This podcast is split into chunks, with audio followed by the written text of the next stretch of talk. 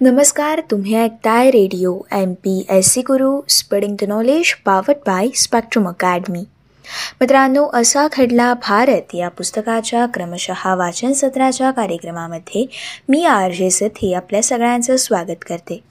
मित्रांनो असा घडला भारत या पुस्तकाच्या क्रमशः वाचन सत्राच्या कार्यक्रमाच्या माध्यमामधून आपण एकोणीसशे शहाण्णव या सालातील घटनांचा सविस्तर आढावा जाणून घेत आहोत. एकोणीसशे शहाण्णव या सालातील आजच्या भागातील आपली महत्त्वपूर्ण घटना आहे. हफीज कॉन्ट्रॅक्टरकृत मानवी स्पर्श साधणारी दिल्लीमधील इंद्रप्रस्थ अपोलो हॉस्पिटलची वास्तू ही नेमकी कशा प्रकारे साकार झाली? तसेच मित्रांनो या वास्तूविषयाची माहिती जसं की पोडियम टॉवर संकल्पनेचा वापर या वास्तूमध्ये कशा प्रकारे करण्यात आला? यासोबतच रुग्णांसाठी आल्हादायी वातावरण हे या अपोलो हॉस्पिटलमध्ये कशा प्रकारे या वातावरण निर्मितीची संकल्पना साधण्यात आली या विषयाची सविस्तर माहिती आज आपण असा घडला भारत. या पुस्तकाच्या क्रमशः वाचन सत्राच्या कार्यक्रमाच्या माध्यमामधून जाणून घेणार आहोत. मित्रांनो जाणून घेऊयात आजच्या भागातील आपली अत्यंत महत्त्वपूर्ण अशी घटना.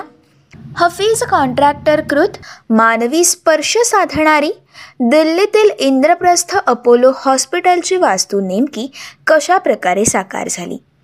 मित्रांनो नवी दिल्ली येथील बहुविध वैद्यकीय चिकित्सा सेवा उपलब्ध करून देणाऱ्या इंद्रप्रस्थ अपोलो हॉस्पिटल या मल्टीस्पेशालिटी इस्पितळाची वास्तू ही प्रख्यात वास्तुशास्त्रज्ञ हफीज कॉन्ट्रॅक्टर यांनी एकोणीसशे शहाण्णव या सालामध्ये पूर्णत्वाने साकार केली. एखाद्या बहुउद्देशीय इस्पितळ विभागांची विविधता त्यातील परस्पर संबंध व अवलंबता यामुळे रुग्णांसाठी व सेवा देणाऱ्यांसाठी या सर्वांसाठीच एकंदरीतच गुंतागुंतीची रचना ही तयार होत असते. त्यामुळे मित्रांनो एकंदर वातावरणामध्ये रुष्णपणा येऊन या इस्पितळात अपेक्षित असलेल्या मानवी स्पर्शाचा अभाव हा नेहमीच जाणवत असतो. मित्रांनो हफीज कॉन्ट्रॅक्टर यांनी या अपोलो इस्पितळाची रचना करताना मूळ रचनेद्वारेच या सर्व गोष्टींना छेद देता येईल व मानवी संवेदनशीलतेला सेवाभावाला प्राधान्य मिळेल अशा जाणीवपूर्वक प्रयत्न ही वास्तू साकार करताना केला. आणि मित्रांनो हेच या वास्तूचं महत्त्वाचं वैशिष्ट्य असं ठरलेलं आहे.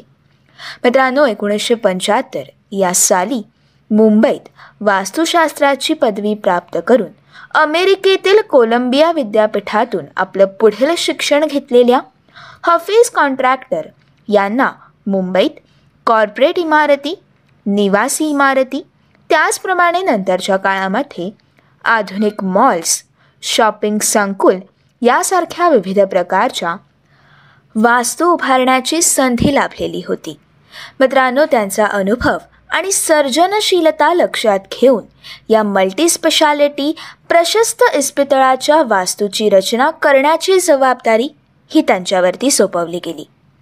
मित्रांनो जाणून घेऊयात या वास्तूमध्ये पोडियम टॉवर संकल्पनेचा वापर हा नेमका कशा प्रकारे केला गेलेला आहे? मित्रांनो सुमारे सहा लाख पंच्याहत्तर हजार चौरस फूट जागेत एकाच वेळी सहाशे पन्नास रुग्णांची अर्थात सहाशे पन्नास बेड्सची व्यवस्था असलेलं असं अवाठव्य इस्पितळ उभारण्याची योजना ही होती.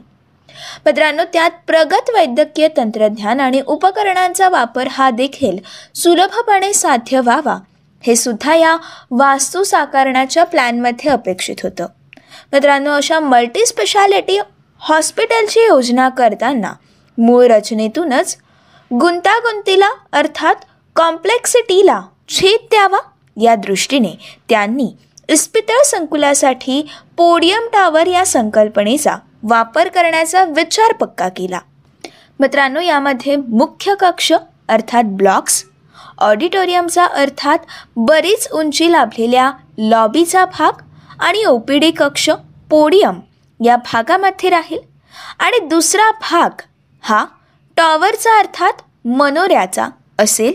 त्यामध्ये मित्रांनो रुग्णांसाठी विशेष खोल्या तसेच भरपूर सारे वॉर्ड्स होतील अशी विभागणी त्यांनी सुनिश्चित केली. आणि विविध गरजा लक्षात घेऊन अंतर्भागातील एकंदर अवकाशाचा वापर कसा करायचा त्याची बारकाईने योजना देखील त्यांनी केली. मित्रांनो जिथे ओ पी डी अर्थात आउट पेशंट डोअर असतं. तिथे रांगेत ताटकळणाऱ्यांची रुग्णांबरोबर आलेल्यांची बरीच संख्या असते आपण हे जाणतोच. हे ध्यानात घेऊनच हफीज कॉन्ट्रॅक्टर यांनी पोडियमच्या भागातील विविध कक्ष आणि सुविधांच्या जागांची सँडविच पद्धतीने रचना केली. म्हणजेच मित्रांनो ओ पी डी कक्ष आणि अतिदक्षता आणि डायग्नोस्टिक केंद्र यांमध्ये उंच अवकाश असलेल्या लॉबीची अर्थात ऑडिटोरियमची योजना त्यांनी साकारली.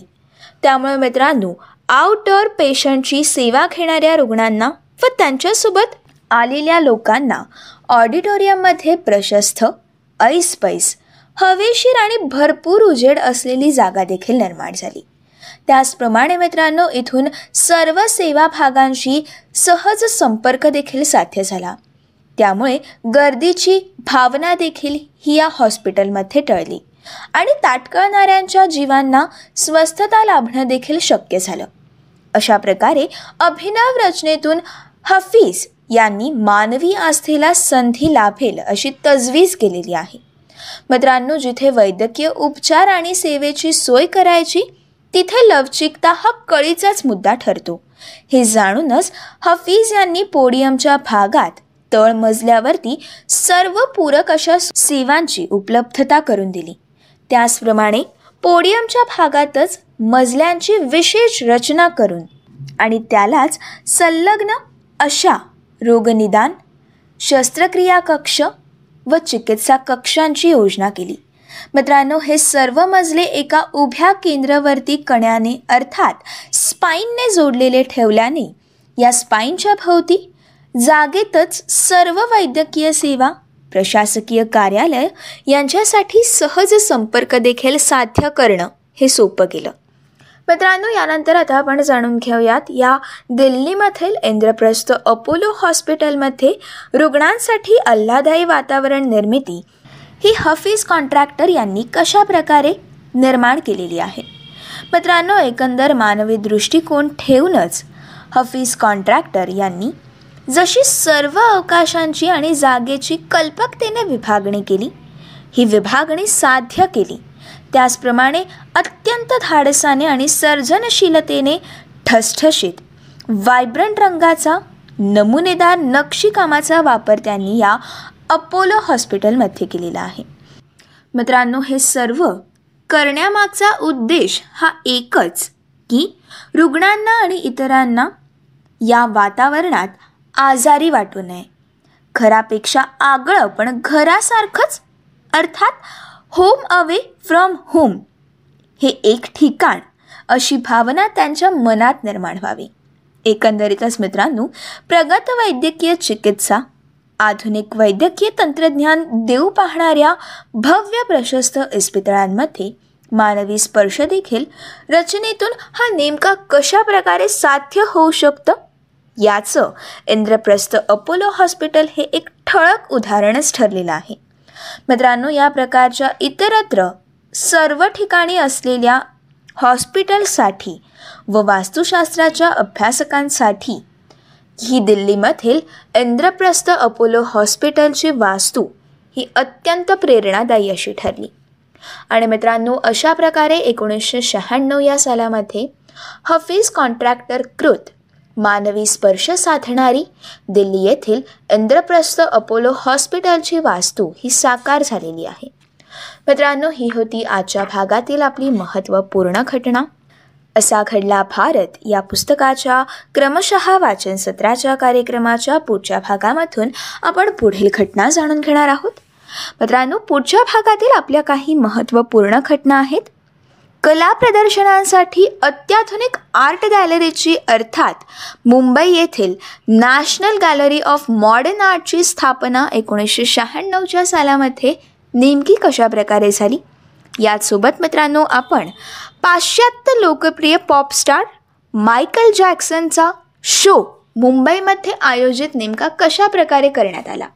या घटनांविषयीची सविस्तर माहिती आपण असा घडला भारत या पुस्तकाच्या क्रमशः वाचन सत्राच्या कार्यक्रमाच्या पुढच्या भागामधून जाणून घेणार आहोत.